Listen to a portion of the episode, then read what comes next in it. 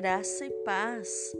Hoje, 23 de outubro, é dia de São João de Capistrano.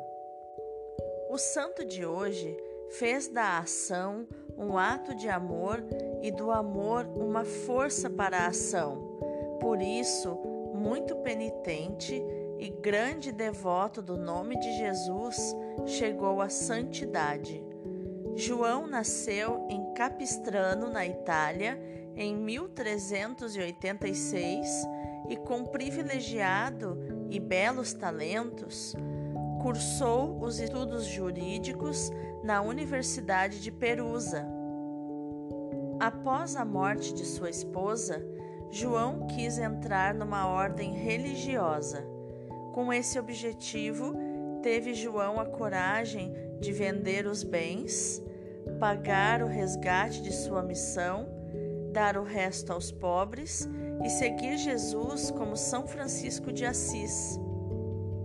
O superior da ordem, conhecendo os antecedentes de João, submeteu-o a duras provas de sua vocação, e por tudo João passou com humildade e paciência. Ordenado sacerdote, consagrou-se ao poder do Espírito no apostolado da pregação. Viveu de modo profundo o espírito de mortificação. João de Capistrano enfrentou a ameaça dos turcos contra a Europa e a tentativa de desunião no seio da própria ordem franciscana. Apesar de homem de ação prodigiosa, e de suas contínuas viagens através de toda a Europa descalço, João foi também escritor fecundo, consumido pelo trabalho.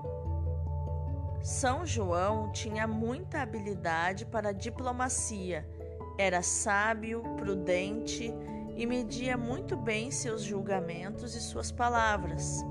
Tinha sido juiz e governador e sabia tratar muito bem as pessoas.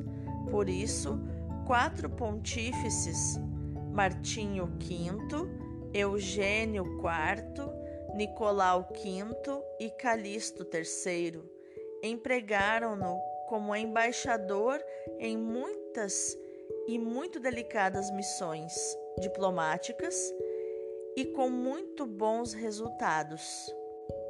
Três vezes os sumos pontífices quiseram nomeá-lo bispo de importantes cidades, mas preferiu seguir sendo humilde pregador, pobre e sem títulos honoríficos. Em 1453, os turcos muçulmanos propuseram invadir a Europa para acabar com o cristianismo. Então, São João foi à Hungria e percorreu toda a nação pregando ao povo, incitando-o a sair entusiasta em defesa de sua santa religião. As multidões responderam a seu chamado e logo se formou um bom exército de crentes. Os muçulmanos chegaram perto de Belgrado com duzentos canhões, uma grande frota de navios de guerra pelo rio Danúbio e cinquenta mil terríveis genízaros a cavalo, armados até os dentes.